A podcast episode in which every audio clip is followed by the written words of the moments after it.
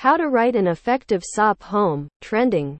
How to write an effective SOP SOP or statement of purpose is an optional document that you would require to get your Canada study visa.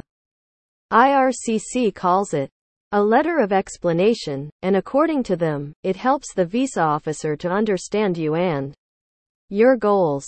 They further recommend that in quote, you should include this letter if you decide to apply for a study permit, even if you don't have to get a study permit for your program. And quote, the two primary goals of this letter are to explain why you want to study in Canada, and that you understand your responsibilities as a student. Thousands of students apply to study in Canada every year. Therefore, this document becomes even more crucial as it introduces you to the authorities and can help them decide in your favor. Your positive or negative image depends on your way of writing SOP. The same is in the case of SOP for university admission. Although the rules of university or college remain the same, your way of representing yourself can differentiate you from other students. Universities consider those students on priority who are sincere, and SOP can help you in reflecting on it. Tips for writing in SOP Write clearly and precisely.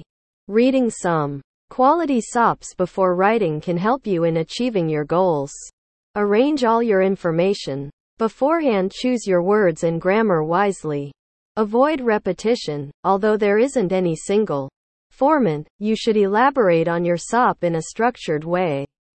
You should include the reason you choose to study in Canada, the reason to select the specific course and its relevance to your background, study progression, and commitment to abide by as a responsible international student. Do not copy your SOP from the internet.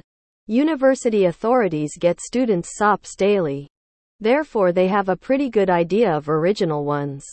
Adding quotes from famous authors may help in your SOP more effectively. However, you can avoid mentioning their names. Answer all the questions honestly. Always write your SOP in the first person, highlighting your academic achievements or extracurricular achievements helps, so make sure you mention them rightly. B. Yourself. Avoid writing long stories. Learn to portray yourself indirectly. Use a conversational tone. Taking expert guidance is always a good idea. What do's and don'ts to include in your SOP? Writing a good SOP increases your chances of getting selected at your desired institution many times. It helps in differentiating you from others. Students should include these things in their SOPs. A. Personal, financial background. B. Published work, if any, C. Your failure in life, D. Work experience, if any, E. Extracurricular activities, if any, students should not include these things in their SOPs. A. Family history, B. Details of academic projects, C. Details of financial status, D. Your accomplishments. Your SOP is the way to represent yourself your goal to study abroad, so it must be clarifying enough to make you different from the crowd.